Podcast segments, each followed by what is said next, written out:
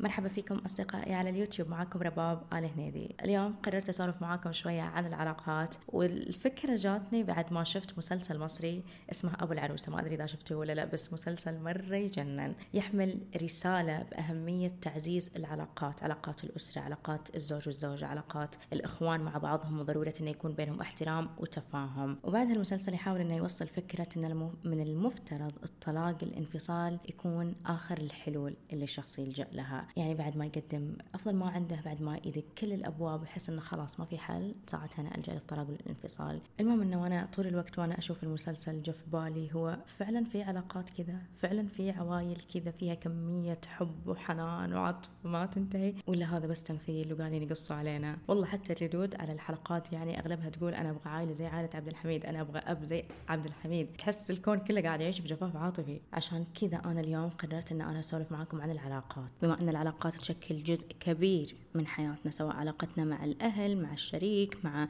البيئة وال community اللي إحنا عايشين فيها. وتلعب دور كبير في سعادة الشخص في إنتاجه في الحياة في العمر اللي يعيشه.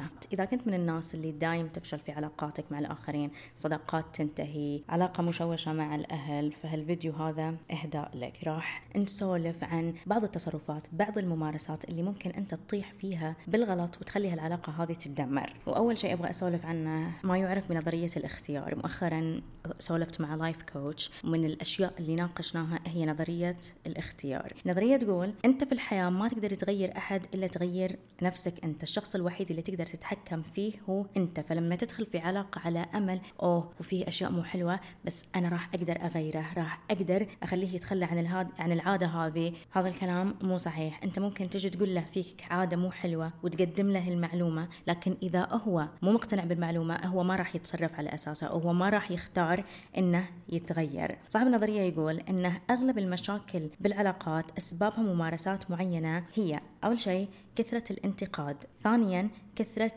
اللوم ثالثا كثرة التشكي رابعا كثرة التحلطم وخامسا هي الحنة. ال English هي nagging إذا أحد يعرف شنو الحنة كلمة ثانية please يشاركنا إياها في ال comment وبعد عندنا كثرة التهديد والعقاب وعندنا نظام المساومة. إن أنا مثلا يعني ما بسوي شيء إلا إذا أنت سويت الشيء هذا. فالحين اللي بقترحه إنك توقف الفيديو كذا أبو دقيقة دقيقتين وتحاول تراجع بعض من علاقاتك وتشوف هل أنت يعني جاوب بصراحة واجه نفسك. هل أنت كنت تمارس أي من العادات هذه مع الطرف الثاني؟ هل كنت كثير الانتقاد؟ هل كنت تلومه بشكل مستمر وتوجه له أصابع الاتهام بدل ما أنت تتحمل المسؤولية بنفسك. هل كنت تهدد يا تسمع كلامي وتاخذ بنصيحتي أو تسوي لي اللي أنا أبغاه ولا أنا بمشي وما أبغى العلاقة هذه؟ هذه كلها أساليب تدمر العلاقة بين أي اثنين وتكسرها. المهم عشان ما نطلع من موضوعنا حاليا قاعدة أقرأ كتاب اسمه Blink وهذا الكتاب يتكلم عن إيش العوامل اللي تخلي الإنسان ياخذ قرارات معينة. وفي أول chapter ناقش موضوع الزواج. ذكر تجربة عملوها عام 1980 من سنوات طويلة.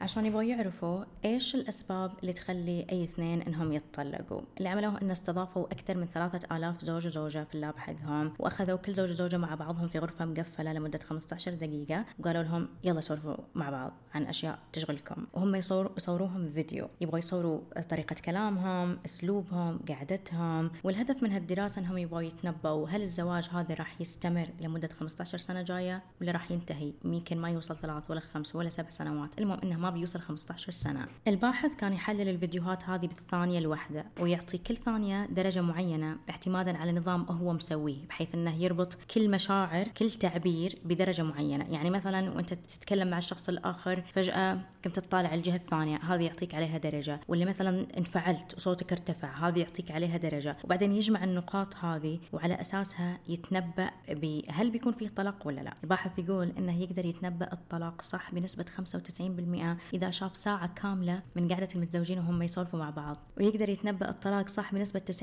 إذا شاف ربع ساعة من قعدة اثنين سوا. واو. حسيت إن هذه حاجة مرة عظيمة. يعني في ناس يعيشوا سنين وهم ما يدرون ما يناسبوا بعض. المهم السؤال الحين هل نحتاج نعاشر الشخص سنين عشان نعرف إذا العلاقة راح تستمر للأبد ولا لا؟ التجربة هذه تقول لنا لا. الباحث يقول إن في أربعة أشياء تدمر العلاقات وتكون واضحة جدا في طريقة كلام أي اثنين سوا ونقدر نصيدها بأي حوار بينهم. شنو هما أول شيء عندنا كثرة الانتقاد. مثال أنت يوما ما كنت متأخر على البيت وشريكك خاف عليك وانشغل باله عليك بدل ما يجي يقول لك تمنيت إنك أنت كلمتني تعطيني خبر إنك أنت بتتأخر لأن مرة أنا خفت عليك وقاعدة أنتظرك. يروح ينتقده ويقول له أنت إنسان أناني جايني متأخر ما تفكر إلا بنفسك ما تعطي اعتبار للشخص اللي قاعد ينتظرك ما ترد على مكالماتي.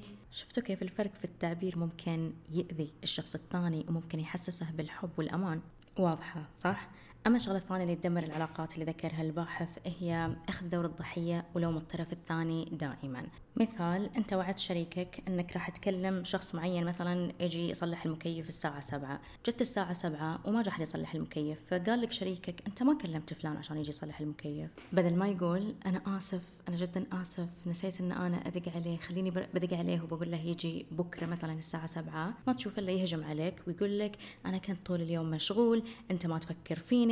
طيب ليش أنت ما رحت دقيت عليه دام أنت فاضي؟ شفت الخطأ وين؟ يعني الاتفاق من البداية كان على واحد منهم أنه هو اللي بيقوم بالمهمة لكن لما نسى يقوم فيها قام يلوم الطرف الثاني ويحمله المسؤولية. فكيف بحس الطرف الثاني؟ يعني أكيد بحس حاله في دوامة ضايع هو مو عارف شنو السالفة. أما بالنسبة للشغلة الثالثة اللي ذكرها الباحث وتؤدي إلى الطلاق لما الشخص فجأة يقفل يماطل ما يبغى يواجه الطرف الثاني يبغى يتهرب من المسؤولية. يعني تصير تصير فيه مشكلة وبدل ما يحلها لا يروح يقفلها من الأساس ويمنع الكلام عنها ويشغل باله بشيء ثاني. فكذا الأشياء تتراكم وما تنحل. أما بالنسبة للشغلة الرابعة والأخيرة اللي ذكرها الباحث واللي تؤدي إلى الطلاق هي لما نقوم بتصرفات تعكس قلة احترام بالطرف الثاني تعكس استصغار استهزاء كأن الطرف الثاني ما يسوى شيء خاصة بلغة الجسد. زي لما الطرف الثاني يقول كلام آه، ما يعجبك وأنت فجأة آه، تقدر تطالع فيه بنظرة احتقار ولا تتأفف.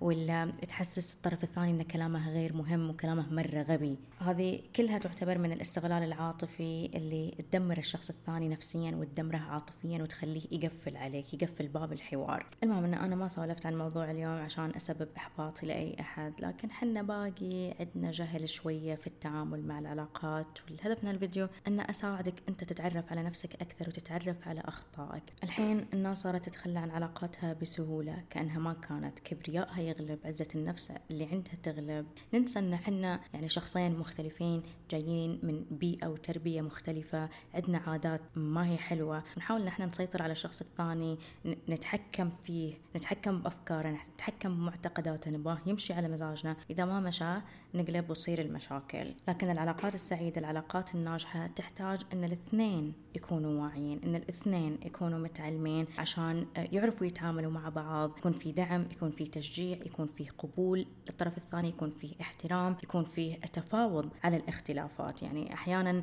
موقف واحد ممكن يهدم علاقة كاملة وموقف واحد ممكن يبني ثقة يبني عشرة بين اثنين. فموفقين يا أصدقائي في علاقاتكم راجعوا علاقاتكم مع شريككم مع خواتكم مع أهلكم. كل العلاقات تحتاج ترميم وبناء آه، مستمر. كل العلاقات تحتاج إن إحنا نسقيها يوميا عشان تنمو وتكبر وتزدهر. لا تفقد الأمل في العلاقات. العلاقات الكويسة والناجحة باقي موجودة لكن الموضوع يحتاج منك شوية وعي وانتباه. موفقين جميعا في علاقاتكم. أتمنى الموضوع أعجبكم. ما ننسى ال like وال subscribe ومشكورين للمشاهدة ولحسن الاستماع.